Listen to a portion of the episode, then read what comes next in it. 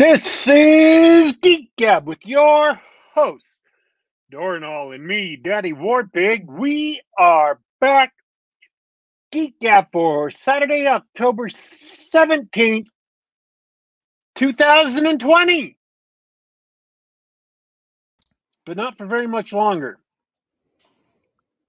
I guess that's comforting, isn't it? I'm feeling good about it. Although, if 2020 is going to end with a bang, what can I say? We have an election coming up in just a couple of weeks. Presidential election years are always entertaining. A holiday season after a year of social distancing is going to be crazy. Let's go. Like, I'm ready. I mean, we do have Halloween, then Thanksgiving, then Christmas, and like probably some other minor holidays in there somewhere. I don't know. I grew up in Germany, and so I count like small German holidays in there, like Fasching. What is Fasching? Fasching comes along. It's a Christian holiday. It comes along like the 5th or 6th of December, and you put out your shoes, and you get, if you've been a bad kid, you get switches so your parents can beat you. If you've been a good kid, you get candy in your shoes. And if you've been an all right kid, you get switches with candy on them so you can eat the candy, and then you, when you're done with it, your parents can beat you. I'm sure there's more to the holiday than that, but I was a little kid, and that's all I can remember.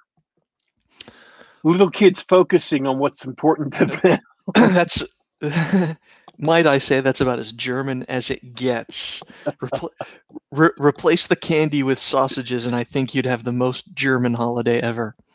I just remember on the switches we used to get, because they actually sold, switches in stores with candy on them. There was one candy that was like sugar puffs. You get them in the box with the foil, and the frog sells them. They were like sugar puffs, puffed wheat, only they didn't have any sugar on them. So that's a quote unquote candy in Germany. Is Honey Smacks. Honey Smacks without the honey. See, this is why nobody likes the Germans. Styrofoam smacks. That's basically what they were. Yeah, that's about right.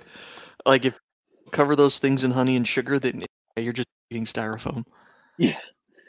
You're like, if you put, like, sweet things on top of these, they taste all right. But no. Yeah, we hated those.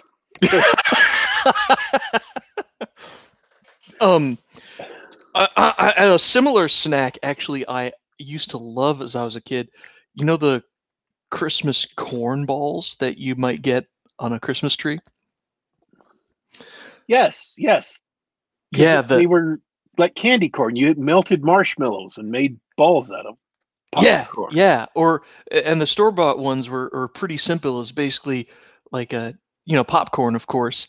And it was stuck together in a tight ball in some vaguely sugary syrup, and it was hard. They were always hard. They were so hard, not jawbreaker hard, but you're just like this. Wow, I remember popcorn being warm and soft and buttery, and this is everything but.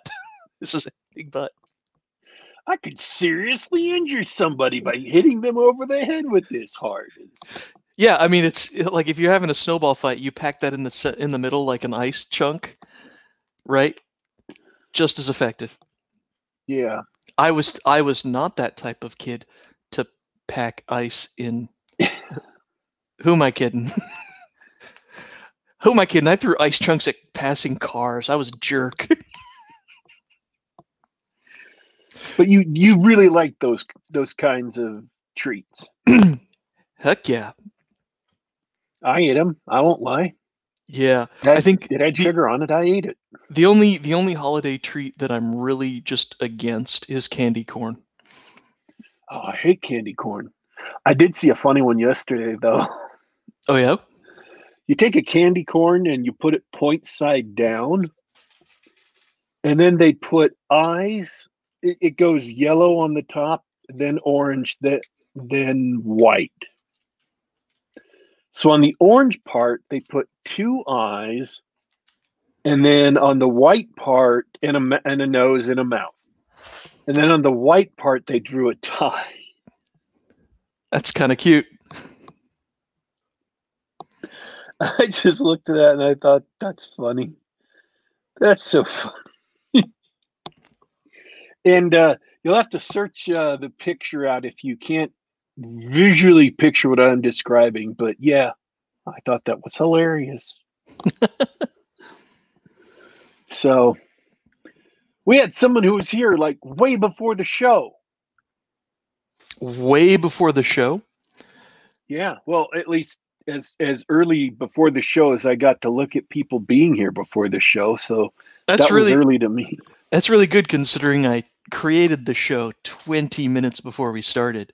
But oh, yeah, not that early. Not that early. No, not that early. But yeah, we've got some people in the chat. Shout outs to P Alexander. Is your secret identity hidden? Are we allowed to reveal it? P. Alexander, Bradford Walker, Art Anon, Mega Buster Shepherd. Awesome to have you guys here. I love having the crew here. Whoa, what's this? Candy corn is a tool of the devil. I mean, I don't know. Like it's got a buttery, sugary flavor, and it rots your teeth. That's yep. Check. I've never liked candy corn. It's waxy. Yeah, the texture is really off-putting. That's the worst part. I mean, I can hang with most types of candy. Just candy corn I've never liked ever in my entire life. Fruitcake. My brother loves fruitcake just to be a contrarian. I like fruitcake. Fruitcake is fine, but of course it's the running joke is that it can't go bad. It just the same fruitcake keeps getting regifted every year. But yeah, as soon as that gets to my brother's plate, he's like, nope, this is not getting regifted anymore. I'm eating this fruitcake. I understand. My nephews and nieces love fruitcake. They badger my aunt into making fruitcake every year. Wow. All right, that's taking it to another level. That's the first I've heard of something like that. I don't go around badgering people into making me fruitcake. I will admit, I will eat some if it's there and it's like freshly made. But I don't go around harassing people into making me fruitcake. All right. This is also the first time I've heard about homemade fruitcake, which I don't understand. Like the substance, it doesn't seem like something that you can make in a kitchen. The fruitcake seems like something that can only be mass produced as some weird holiday gag somebody came up with because they had a bunch of extra fruit in flour in December and it was going to go bad. So they made up this new tradition. Like I can't envision a fruitcake that is not cellophane wrapped garbage. I don't understand. You're going to ask me how to make it. I'm going to tell you, I don't know. Yeah. I don't know how to make it. I don't know what goes into it. Besides fruit and cake. Yeah. I don't know where they get the fruit from. I don't know what fruit goes into it. Because I've cut fruitcake open and eaten it, and there are things in it that are kind of fruity tasting, but I have no idea what fruit it actually is or how it's prepared. I have never, ever in my entire life been able to verifiably identify any of the fruit in a slice of fruitcake. I could not, if my life depended on it, tell you what any of the fruit was. It does not seem to be actual human fruit. I like the fruitcake, but I would not stake my life on telling you what kind of fruit it was. It's the confectionery equivalent of mystery meat. You slice it open and you're like, yep, that's cake, and there's something suspended in the cake. And it tastes all right. I think, yeah, it tastes all right. We'll call it fruit. So yeah, it is actually a big mystery to me. I'm not even doing that for a bit. Total mystery.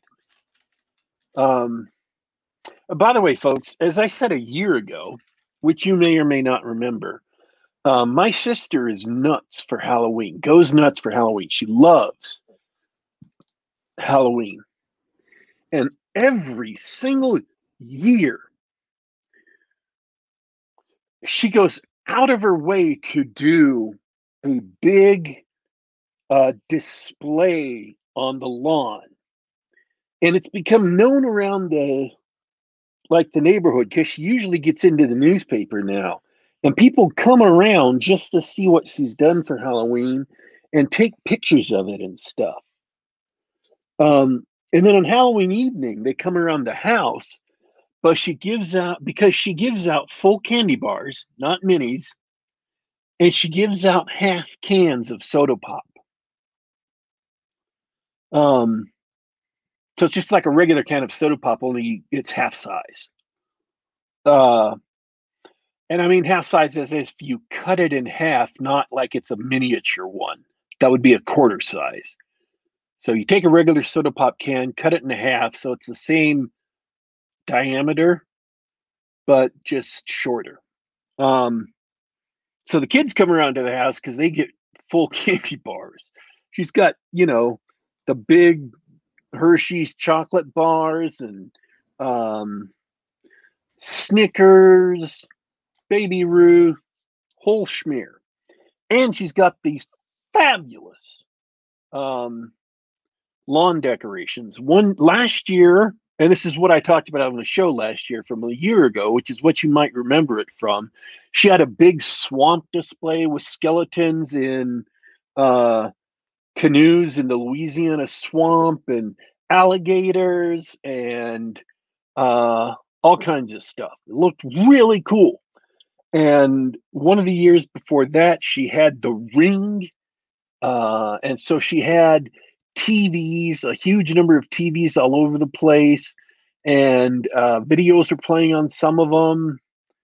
I thought people were going to get electrocuted because the TVs were on, but nobody did, so shows you what I know.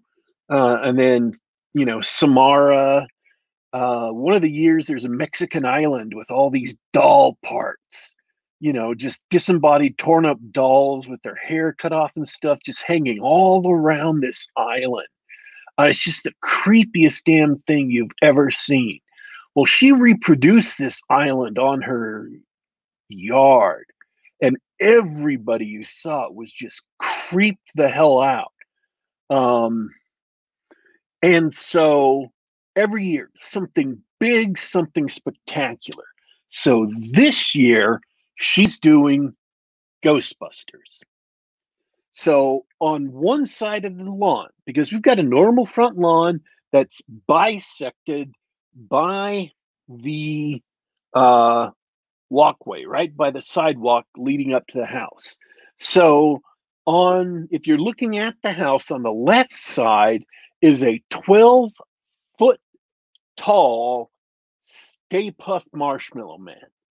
It's inflatable. It's got a fan to blow air into it to keep it puffed up. It's like those things you see at car lots, right? Stay Puft Marshmallow Man. On the right-hand side is Ecto-1. Ecto-1 is the ambulance that they drive around in. Also this, air-filled thing, filling up the entire yard on that side. And then they've got some backing plywood in back of it painted up like the Ghostbusters fire firehouse.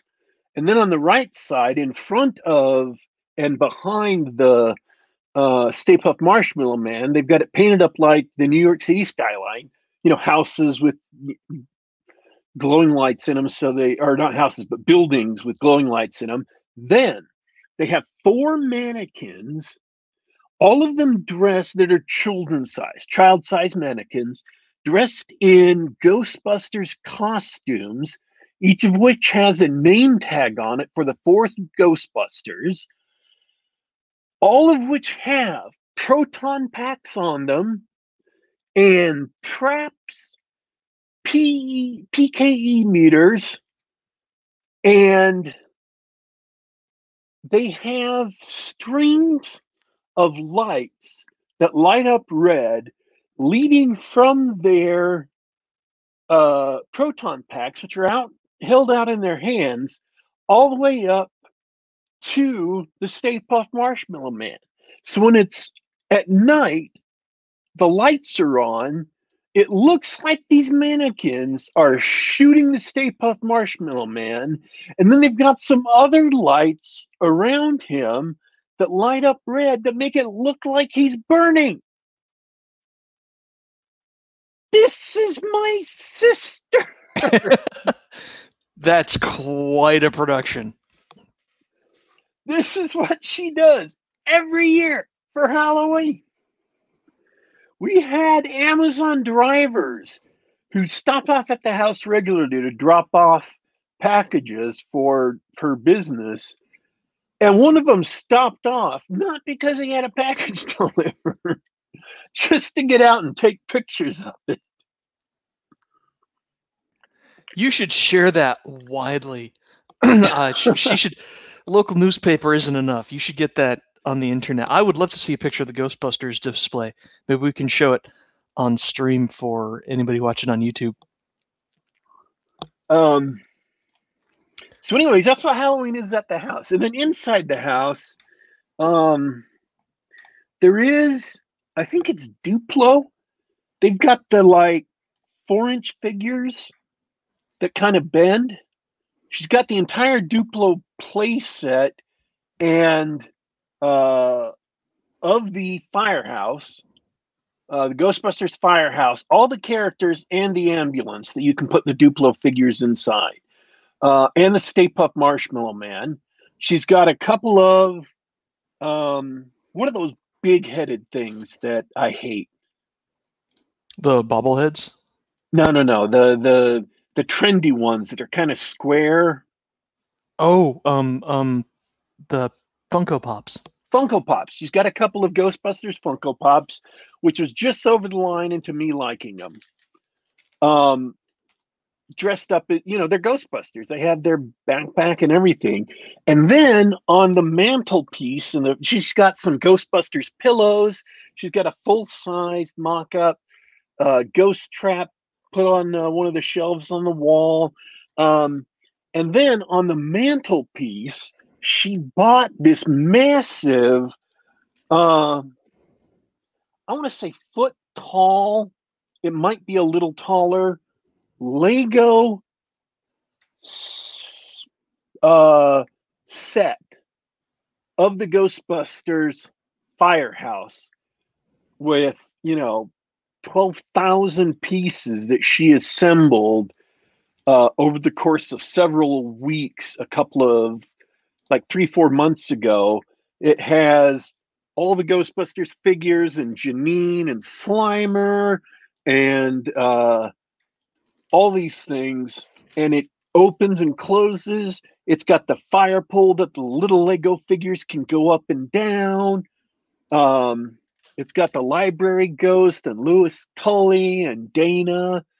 And she's put it up on the mantelpiece because it's Ghostbusters Halloween. So I found out during all this folderol that my nephews, her sons, who are like 10, 8, and 7, hadn't yet seen Ghostbusters.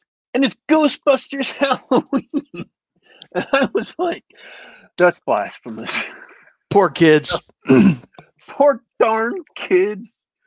So they took them downstairs and showed them Ghostbusters for the first time this Halloween, and they just went nuts for it. They love the Ghostbusters. So that's Halloween. It's awesome. And today is the Halloween show, so we got some Halloweeny things to talk about. Halloweeny thing, sort of.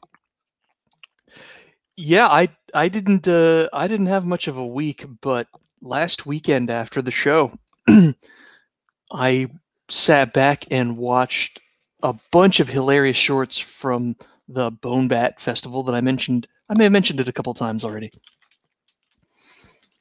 Yes. And they did. So here's the deal. It was supposed to be a live thing. Of course, can't use the theater, so they went to online.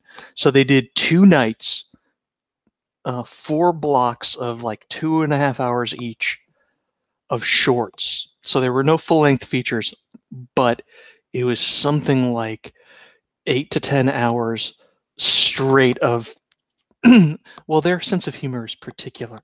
And so we got all sorts of crazy monsters, bathroom humor, whatever. Just it's great.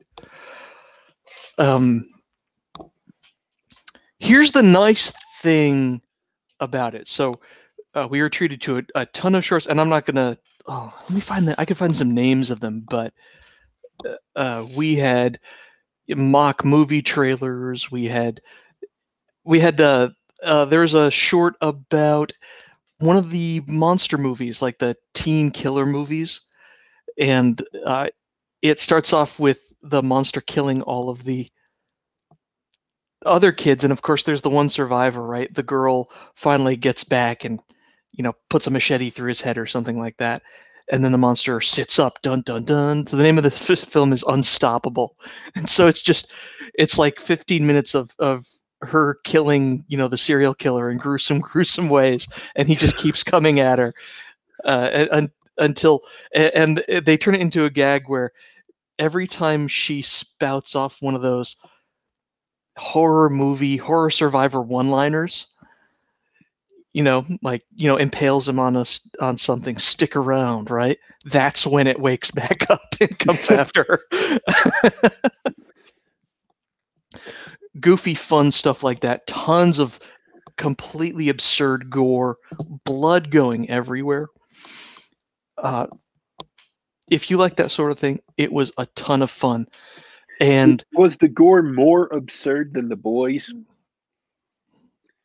Yeah, I don't know what The Boys was thinking, because they're playing it straight. They're trying to make it serious, and this is just like, yeah, they tried to make it look good, but they know that they're making a tongue-in-cheek comedy or a tongue-in-cheek, or yeah, we had this gross scenario set up just for the shock value, right?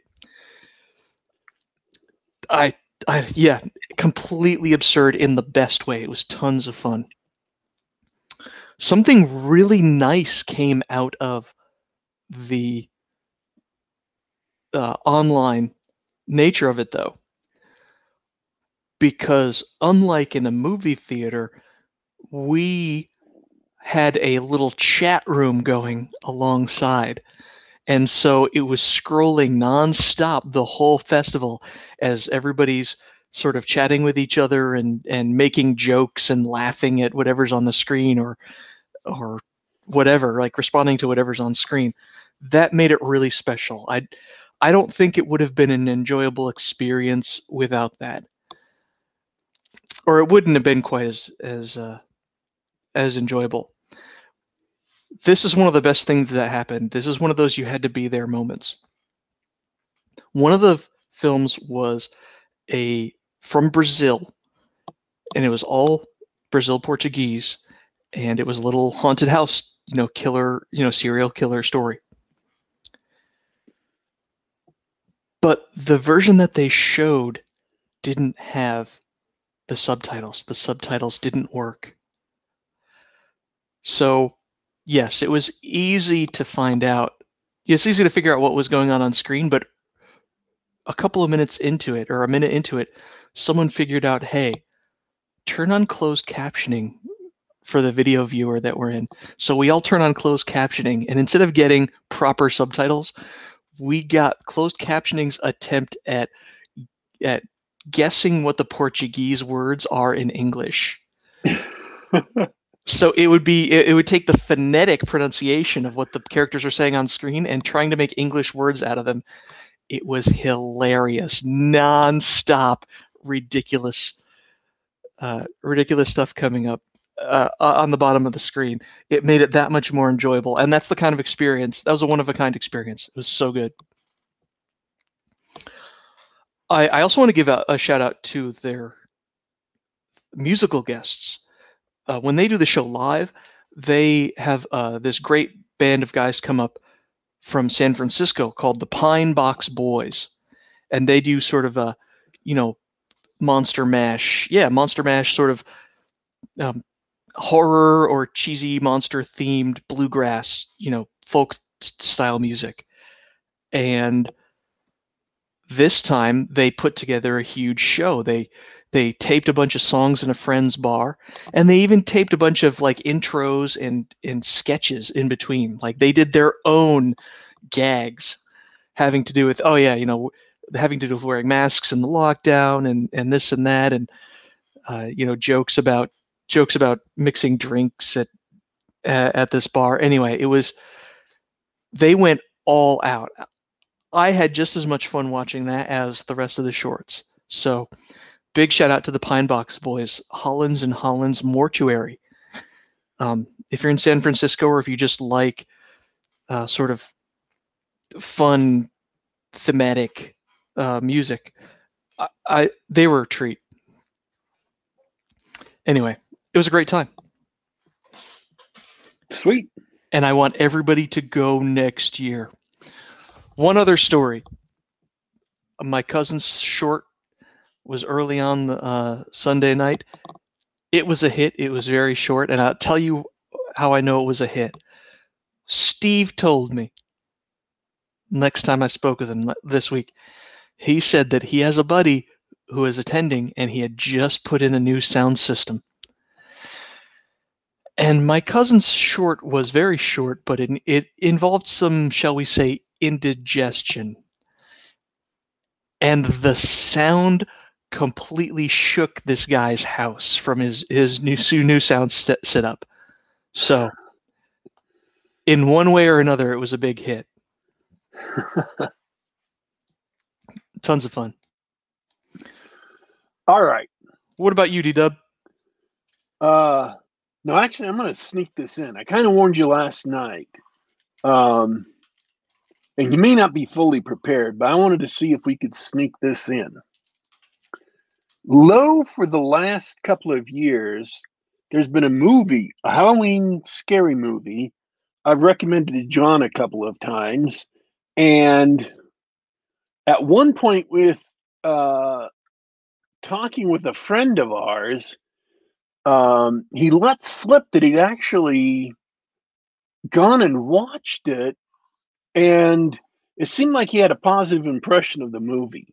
So since I've reviewed the movie on the show and John hadn't seen it then, I thought we'd go back for Halloween because it's a Halloween movie and therefore on topic, and review the movie real quick and see what John thought. So if you remember enough to talk about it, what did you think of Saw? Saw. That's a classic now, isn't it? An oldie but goodie. Yeah, it's become a classic now. It's a cult classic for sure. Saw was very good as a horror film,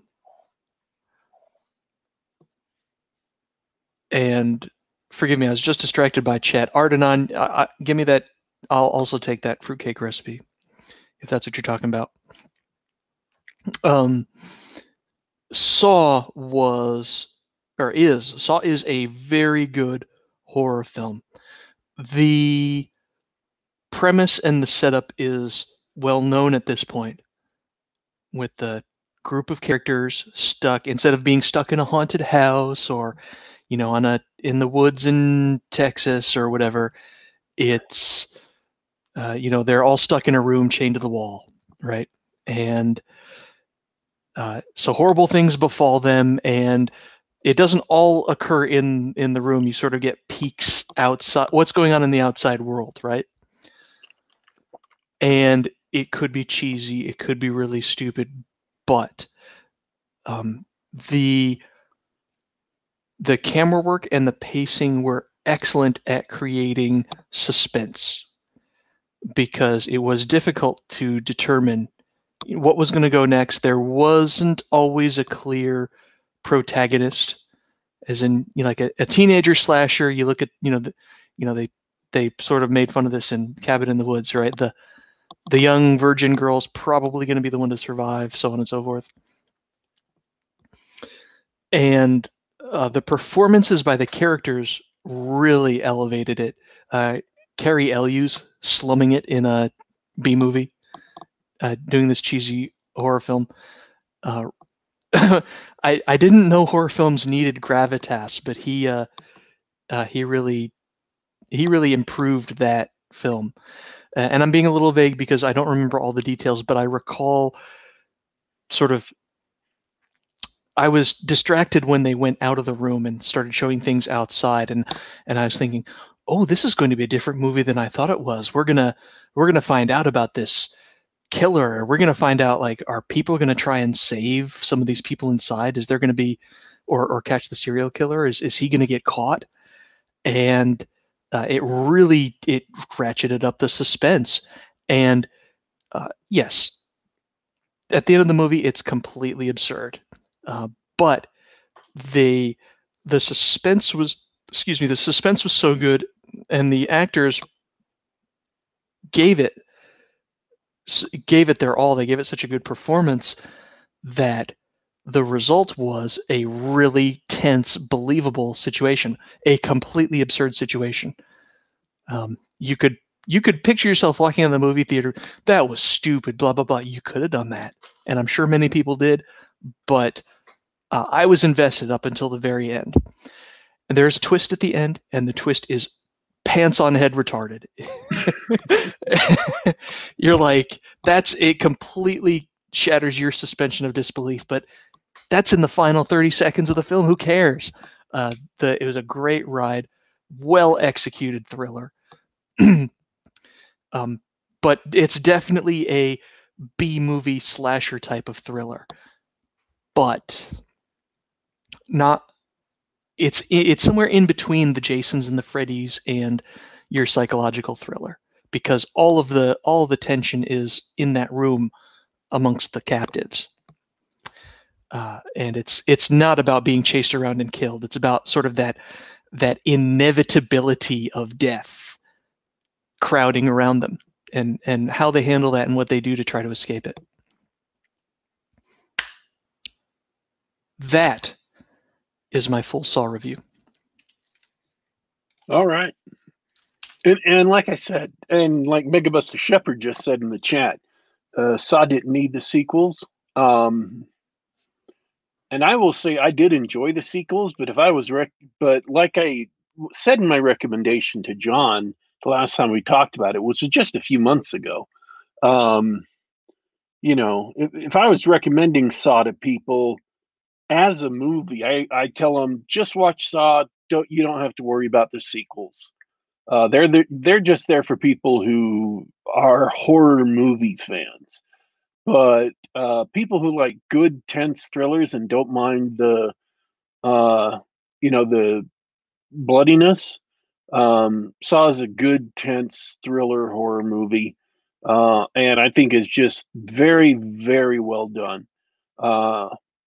And I do like most of the sequels. They get progressively worse as you go on, and I'm sad that none of the sequels really are up to the quality of Saw. They're interesting how they all link back to Saw, and a lot of them are good movies in their own right, but none of them are as good as Saw. Fair. And they're kind of unnecessary. What I gathered from not having seen the movies, but seen the copycats and sequels, the trailers and things, that I think filmmakers got the wrong idea out of Saw. And Saw sort of revived the torture porn style of horror movies. Yes. Which is not what made Saw so good. Yes. You don't go from Saw to the Human Centipede and think, yeah, this is a refinement of the... No, it was the tension and the intense psychological torture mixed with the blood. It was that hybrid of physical, visceral horror and your cheesy psychopath psychological suspense movie. That's what made it so good. Yeah. So I'm just glad you liked it. I recommended it and you liked it. That's just... Hey, you know, horror's not my bag. It's got to be good. So I think Alien and Saw. That's about it. Alien and Saw. Oh, the original Nightmare on Elm Street is actually pretty good.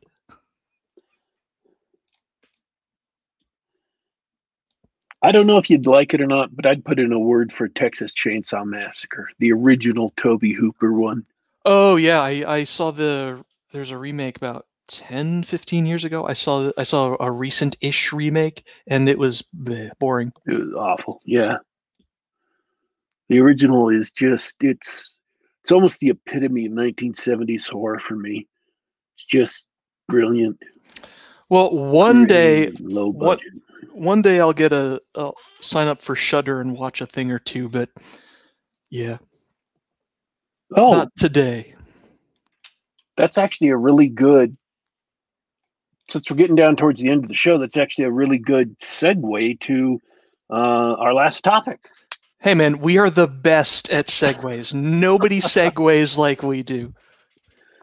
Because one of the things I did this week is I spent 4.5 hours watching a documentary on horror movies of the 80s, and it was in fact on Shudder. And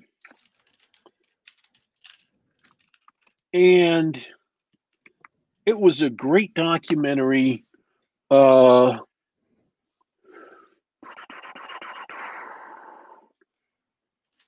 you recall the name? Oh, I'm trying to pull it out of my... Oh, by the way, folks, Shudder has a 7 days free trial, so that if there's anything that I say, and I tend to say it a lot, if there is anything on Shudder that... Anything I tell you is on Shudder that you sounds like you're interested in, you can get 7 free days to go watch it and just enjoy it that way. But unless you really, really want Shudder, don't let it go beyond the 7 days, because they will charge you for an entire year, and that's about $60. So unless you really want that year, and I got the year, kind of, sort of. Zombies are your jam. We understand, dude. The documentary is called "In Search of Darkness: A Journey into Iconic 80s Horror." So the documentary is structured kind of funky. They start off, and the first half hour is a discussion of a bunch of different iconic horror movies. They got people who did makeup for movies, people who directed the movies, people who were screenwriters on the movies, actors on the movies, people who are critics, some, like YouTube critics, like Cecil Trachtenberg, who does a video series. The guy who does Cinemassacre. They got the actress who plays Elvira, Mistress of the Dark. So she's not in character as Elvira, but they got Elvira and interviewed her. Oh, cool. So they got all these people and talked to them about it, all the people who they could, who actually worked on and in and around these movies, to talk to them about their experiences making them. They got people who made the music for these movies. They got people who later came along and did horror movies in the 90s and 2000s who had been inspired by these movies. And so they got a large breadth of actual talent who had practical knowledge of these movies to talk about them and their experiences about them and how they came to be and how things, you know, how budget constraints or studio interference or the MPAA kind of made some things not work out the way they may have wanted. And then they go through, for the first half hour, it's just, here's a movie, here's some interviews with these various people about it, here's another movie. And I was, honestly, by the end of the first half hour, I was like, is that all this is going to be? Is just talking about various movies? And I'd kind of burned out. And I was about to turn it off. And then they started doing years. 1980. And they started covering movies from that year, which is what I was thinking in my head. I'm like, okay, man, now I want them to do year by year so we can trace the history of it and what movie influenced the next one and how things, you know, move through. Like Halloween came out, and that was really the first real slasher movie in horror, where one killer that's kind of unstoppable goes through and starts killing teenagers one after another. And then Friday the 13th, which eventually gave birth to the hockey mask wearing Jason, although he didn't come around until the fourth Friday the 13th, which was supposed to be the end. It was called The Final Chapter. So we don't get the iconic Jason until the fourth movie. These are some of the things they talk about. But that was an attempt to cash in on Halloween. So Halloween led to Friday the 13th. Halloween also led to Nightmare on Elm Street. And so you can start to trace the genealogy. Halloween also led to Sleepaway Camp. And it also led to, you know, other movies. And you can start to fill in the genealogy of these, of slasher movies, which came to, you know, sort of sit by as a new genre besides vampire movies, which had a long pedigree, going all the way back to Count Orlok in Nosferatu in the in silent movie days. Excuse me while I take a sip. Sorry, my mouth had gone completely dry. Oh, I didn't have a joke prepared for that moment of sipping. My mistake. So that's one of the things I also wanted. And just when that was beginning to kind of wane and pall, then they jumped to a topic where it's like, okay, let's talk about gore in these movies. And then they go point out that, you know, a lot of times the gore wasn't as much as you remember, that the gore was early on, and then the MPAA had started getting flack from parents groups and politicians about the gore, and so they started cutting down on the gore. And so the gore was high in the early 80s with the early movies, and then all of a sudden it started to drop to where a lot of the gore in, say, Friday the 13th Part 6 is very minimal, actually, and it's more suggested or implied. And it wasn't until you started getting into the 1990s where they relaxed some of the limitations on gore because of the PG-13 rating that you started to get gory movies again. And so during the late 80s and early 90s, you didn't get as much gore as people remember there being. And actually, those movies were heavily edited to keep the gore out. And so they had various topics like that spring up. And you're thinking, I was thinking, man, this is going to be really, really long. But just when you're kind of tired of the format of the documentary, they then switch it up. And then so after a topic, they'll go back to a couple of movies on their own. And then they go back to, you know, the next year. And then they'll go back to, you know, talking about, okay, now we're going to talk about John Carpenter movies. And they've taken also interviews with people that they couldn't get that were done in other places and other times. If you remember the Troma show we did, I talked about a documentary about Troma I watched, and they had an interview with the man himself who created Troma Studios.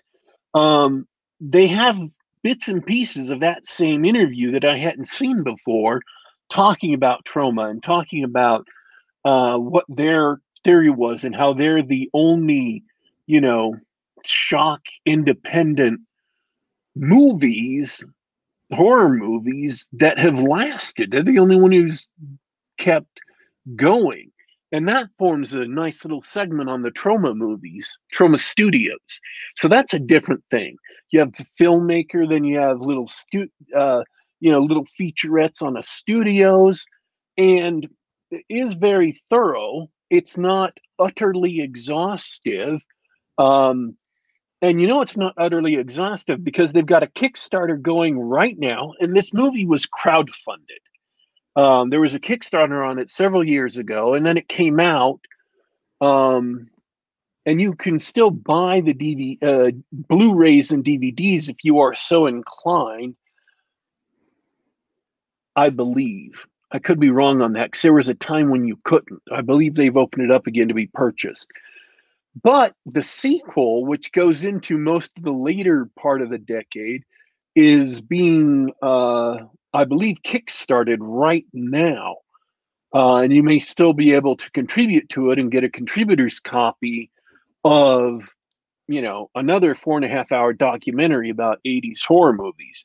I'm just glad, very, very fortunate it came out on Shudder, because I was going to contribute to the original Kickstarter, and my financial situation at the time just nixed that idea hardcore. But it is a great documentary, and there's a lot of things I learned from it. And they also dropped in, they cover several of the obviously the Nightmare on Elm Street movies. They cover several of the Jason movies, the Friday the 13th, as well as many, many other movies going back. We had a friend who got a subscription to Shudder, I think because he was listening to the show.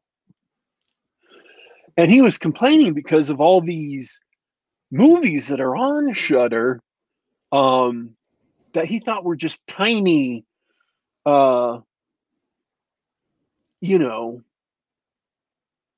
meaningless horror movies. And I have to say, no, all these movies that you've kind of never heard of, they're actually, seminal movies that were the originals. They're of historical significance, and they're actually really good movies that you can go back to and say, okay, what are some of the original 1970s horror movies? What are some of the original, horror movies of the 1980s? I mean, they have Slumber Party Massacre, and they have just all of these things that were that are either cult classics that are old or just the older original movies that you can watch that have great historical, that are good horror movies, but also have great historical significance. Shudder tries to pit movies along with the usual array of movies that you're going to get on a streaming site that are horror movies that they produced or are horror movies that are available that aren't super expensive for them because they need content for the site. Those are there too. But they have a lot of these movies. Like they have several Dario Argento movies. They have Halloween, Halloween 4, Halloween 5, not Halloween 2, which is kind of disappointing. They have a lot of Japanese horror movies. So he was complaining about it. They even have the original Texas Chainsaw Massacre. He was kind of complaining about it. I'm like, no, you got to understand. These are the originals. They got Chopping Mall, which is... That's a great name for anything. So all of these movies that are these original movies, many of them are talked about in the... Black Christmas, one of the originals, Phantasm. All of these are talked about in the documentary. So you can watch this documentary and hear about all these movies. And then because you're on Shudder itself, go and watch some of them. If you like horror movies, if you're interested in getting an overview of the genre and seeing what these are and who these are and where they came from, it is actually a good place to go see things like that. And they've got some bad movies here. Genuinely not so bad they're good, just genuinely crappy movies that you want to skip. I dig that. You know, that's every streaming service. But, yeah. I guess it's kind of turned into a Shudder. I want to get the. It sounds like it sounds great. I want to get the name of that documentary again. What was it called? It is called. Let me scroll back down to it. In Search of Darkness: A Journey into Iconic 80s Horror. Awesome. There is also a documentary, which I haven't seen, about the Friday the 13th movies called Crystal Lake Memories. And my friend had watched like an hour of it. He said it was 6.5 hours long. I do want to watch that, so I'm putting that on my list to watch. IMDb tells me there's a sequel, In Search of Darkness 2. Yes. That's the one that was being kickstarted, like right now, or right now.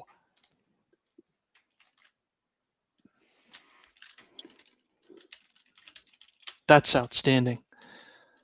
I like this. Yeah, IMDb and everything. Tom Atkins, Doug Bradley.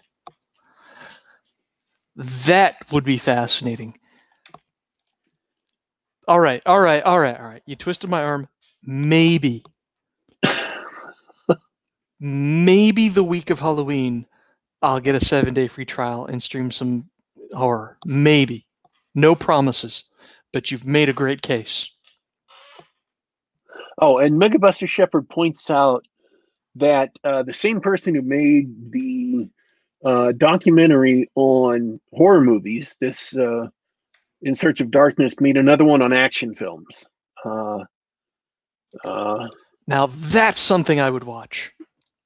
That is another thing I need to. I don't know if it's streaming anywhere, but I definitely want to see that.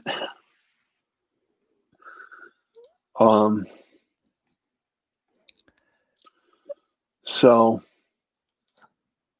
let me see. It is. Oh, He also did one on 80s sci-fi called In Search of Tomorrow.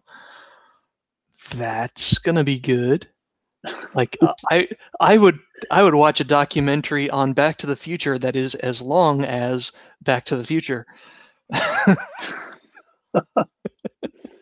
Anyways, I love this documentary.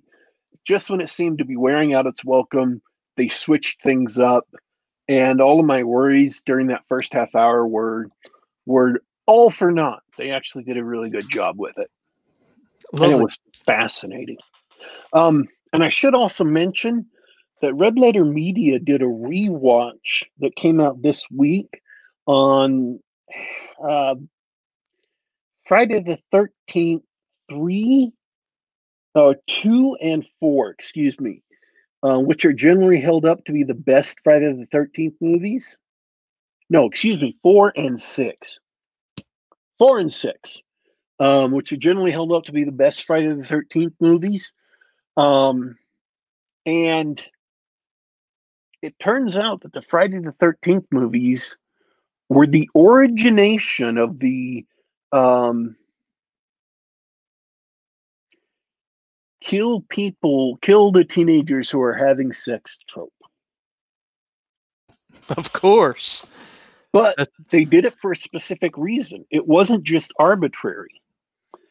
Jason was originally a little boy who drowned at Camp Crystal Lake. And he drowned because the camp counselors who were supposed to watch him were fooling around. So they started getting killed because of the killer in the first movie. And then when Jason became the killer, he started killing them because that's what the original killer wanted him to do. And so that became his signature. And then when all the copycats came along who copied from Friday the 13th, they just copied that without there being a reason. Mm-hmm. So all the people who say, oh, no, man, it was the newly conservative 1980s, man. They were just getting back because they were squares, man. And they didn't like fornication, man. They were just trying to harsh the buzz and tamp down on the teens, man. That's not true. It happened in one movie and then a movie series for specific reasons relating to the origin of the killer, and everybody else just copied it without any reason, and it just grew from there, which actually made me feel better because there are a lot of things that happen like that, like in Silent Hill, right? The sexy nurses and Pyramid Head, those had a direct relationship with the original Silent Hill protagonist. They existed for a reason. And then later games just copied them. Sure. Because they were genuinely creepy. Genuinely creepy. And, you know, people just kind of expected them in the sequels. And there's a lot of things like that that happen. Once they existed for a specific and good reason, and now we just do them because that's what we just do. So... little historical note I got from that Red Letter Media episode. It was a really good episode, and it was a good companion piece to see in the same week I saw this documentary. As always, I appreciate you watching stuff so I don't have to. I really do love horror movies, and I especially love... and I also love slasher movies, which are a different genre. P Alexander has a question for you. Yes. Do they have that movie, vampire movie that Lee Brackett wrote? Why don't you look that up on IMDb and I'll tell you. Why didn't he look it up and put the title in the chat? I have no idea what he's talking about. No, just do a search for Lee Brackett in IMDb. Yes, that's what I'm doing. That's what I'm doing, but why didn't anybody else do that? I have no idea. I don't know. Because you're the IMDb man, dude. I just had it open a second ago too. I don't know what I was thinking. Lee Brackett.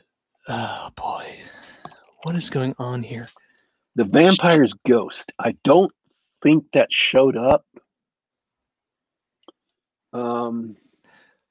I did a double take. She's credited for an episode of Archer.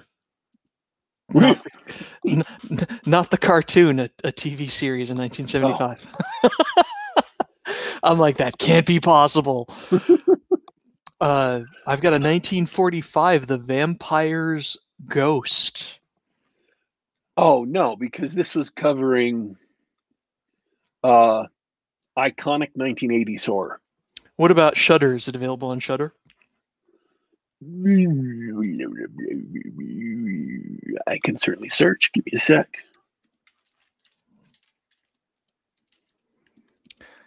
Yeah. Thanks, P Alexander. I got the title off of IMDb while you were typing. No. There's a good like 60 second delay on the chat and the video, guys. Sorry about that. No, it's not on Shudder. That's a shame. It is not on Shudder. All right. So anyways, and I would recommend it, folks. If anything I've said about Shudder makes you at least curious, take the free week, and check it out. If it is not something that you'll get your money's worth, then don't pay for it. But if it is something that has movies you like to watch, then go for it. I drop in every now and then to check out stuff, all of which has come on the show. Every single thing I've watched on Shudder has come on the show. There's a lot of things I haven't been able to watch on Shudder because of time, but this week I had the time. So, yeah. Hey, before we go, any fun Halloween plans, costumes, parties, or anything? Or just horror movies? I was really hoping to watch vampire movies this Halloween. That sounds great. I want to dig into this Hammer horror and some other like classic 60s, 50s, 70s vampire movies. And when I want to watch the one with David Bowie. Ooh. They talked about that on the documentary, and I thought, David Bowie in a vampire movie. That could be cool. Could be great. If you need to take a break and catch some air, you can rewatch Interview with the Vampire. It's aged pretty well. It's pretty good.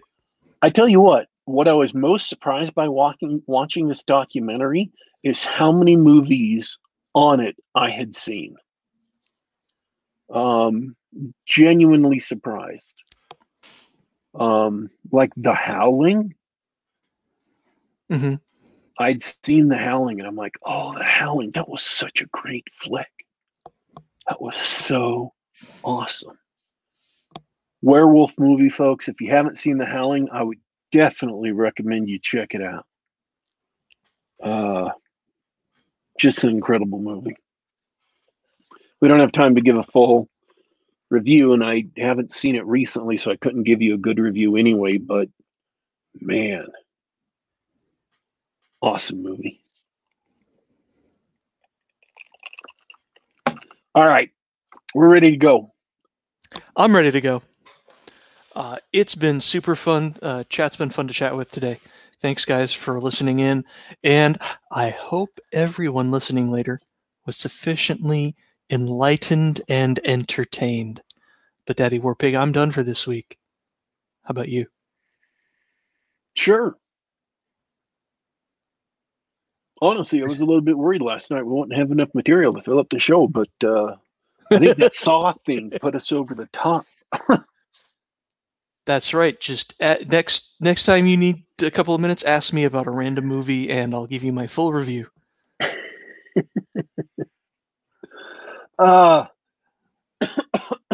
Great. It's about time for me to do my thing, and my voice collapses. You should take a sip of water while I... soothe everyone with my dulcet tones so that you may proceed with the outro. Somebody was demanding to know if you were still on Team T, by the way. Team T?